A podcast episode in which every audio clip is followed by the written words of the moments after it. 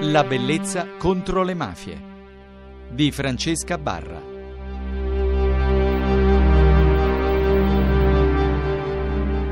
La bellezza contro le mafie continuiamo a parlare di donne di mafia, continuiamo a farlo con la curatrice del libro Marcella Marmo che ha scritto La rima amore e onore di Pupetta Maresca ed io prima di iniziare con lei a raccontarvi la storia di questa donna di Camorra vorrei leggervi proprio l'inizio del suo racconto. Pupetta Maresca aspettava un bambino e aveva solo vent'anni quando uccise Totonno e Pumigliano. Gli sparò perché pensava che fosse l'assassino del marito, il camorrista Pascalone Nola, e passò alla storia sia perché la sua vicenda era raccontata in un film, La sfida di Francesco Rosi, sia perché era il 1955 e donne d'onore non si era abituati a vederne. Quello della Maresca è una storia intrigante da studiare tanto nel contesto degli anni 50 quanto come precedente appunto di un protagonismo femminile che oggi studiamo con approcci di genere fecondi, parlando di donne d'onore. E noi ne parliamo con la professoressa Marcella Marmo. Chi era Pupetta Maresca? Lei si presenta in un processo mediatico di grandissimo interesse anche perché tutti i giornali italiani intervengono e la definiscono appunto Pupetta delle Sicilie, difesa soltanto dalla stampa laurina, come appunto figura femminile che rappresenterebbe la capacità della donna di uccidere per amore, di fischiare, perché poi fu un'uccisione alla luce del sole, quindi assolutamente senza le tecniche diciamo, per, per sfuggire alla giustizia. Ecco, lei eh, sembra un'eroina per amore, in realtà fa parte di una famiglia malavitosa a sua volta. L'omicidio e il processo sono gestiti dal gruppo dei perdenti della, dello scontro di Camorra, cosa che succede sistematicamente anche nella storia delle guerre di mafia, che il gruppo dei perdenti poi magari ricorre alla giustizia, no? oppure comunque si trova coinvolto in episodi giudiziari, ovvero oggi fa episodi di pentitismo, collaborazione.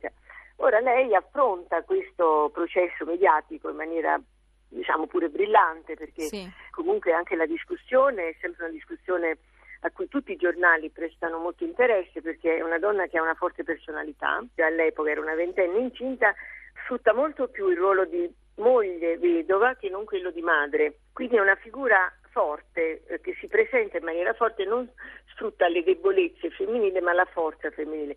Questo elemento poi la accompagna anche nella sua vita successiva che noi ricostruiamo attraverso anche un altro tipo di fonte, non solo la stampa, ovvero un processo penale, ma anche quelle che oggi anche molti studiosi chiamano le narrazioni di mafia, cioè il modo in cui la donna ha raccontato la sua esperienza e la sua vita che anch'io poi ho trovato molto interessante perché in un racconto di vita che fa Petta Maresca negli anni 90, adesso lei è una ultra cinquantenne e ripercorre altre fasi della sua vita perché poi Pupetta Maresca passa da questo ruolo di vedova al ruolo di, di, di donna di un nuovo boss in ascesa del narcotraffico.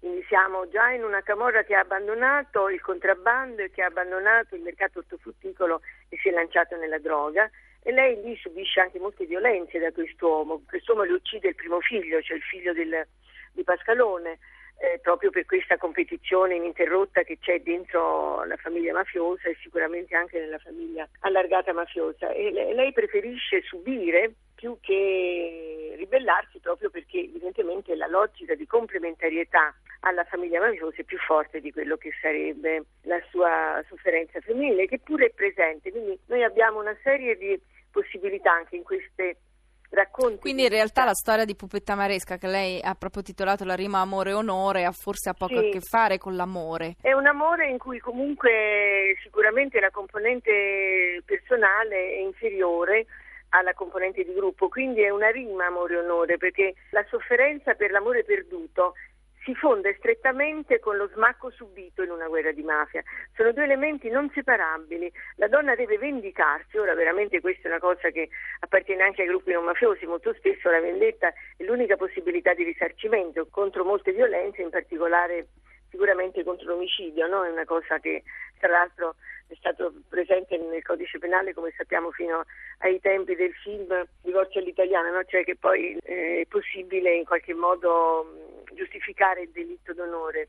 Sì. dove non si separano dei fronti, no? dei fronti che sono quelli dei sentimenti e quelli del gruppo, quindi è una situazione apparentemente ancora abbastanza tradizionale. Il problema è questo, che appunto nella mafia in particolare gli aspetti della tradizione cioè questo identificare completamente la propria vita nel gruppo mafioso, sono assolutamente presenti nella modernità. Non c'è possibilità di vedere un'evoluzione, perché il gruppo funziona nel passato come nel presente con una strettissima logica di controllo degli individui e di sfruttamento di tutti gli individui, compresi ovviamente le donne, ma poi parentado e il primo vicinato, in una logica stretta che è quella del gruppo militare, gestito dagli uomini ma con una forte partecipazione anche femminile. Sembra un controsenso pensare che le donne mm. che sono custodi del focolare domestico, che sono madri, che quindi vedono in fondo quei eh, principi tramando nei propri figli, come sembra un contronatura che si possa generare vita e insegnare morte. Questo è il punto che più hanno mm, eh, cercato di coltivare le studiose femministe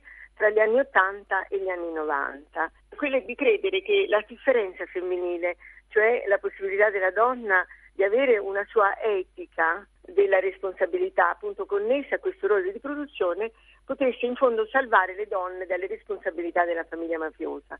E questo è risultato vero per pochissimi casi. Diciamo, adesso noi troviamo molto interessante anche studiare a livello storico, via via che si produce sempre nuova storia e noi dobbiamo anche produrre sempre nuove fonti, queste narrazioni servono, no? Le narrazioni dirette delle donne servono proprio anche per illustrare tutto questo. Bene, da queste narrazioni noi vediamo alcuni casi in cui chiaramente il livello di sofferenza di essere vissuta in una famiglia mafiosa è stato tanto alto da produrre ribellioni, ovvero suicidi cioè persone che non hanno potuto comunque vivere più in una struttura così, però questi casi sono assolutamente una minoranza e viceversa per lo più noi abbiamo una complementarietà femminile sì. in cui la logica del gruppo eh, leso è la logica della vendetta poi, quindi se tu mi uccidi il figlio io soffro come ogni altra madre e qualcosa in più perché io ho anche messo qui l'onore del gruppo e perciò che io ho chiamato la storia di Pupetta Maresca una rima amore-onore. Pupetta Maresca esprime il massimo odio, neanche tanto contro Amaturo che le ha ucciso il figlio, ovvero contro il primo mandante da cui lei è rimasta vedova, ma contro Cutolo che era il rivale, non in questo caso familiare, ma di gruppo. Quindi, Forse il suo capo espiatorio. Comunque il caso più, più drammatico di competizione era quello con Cutolo e lei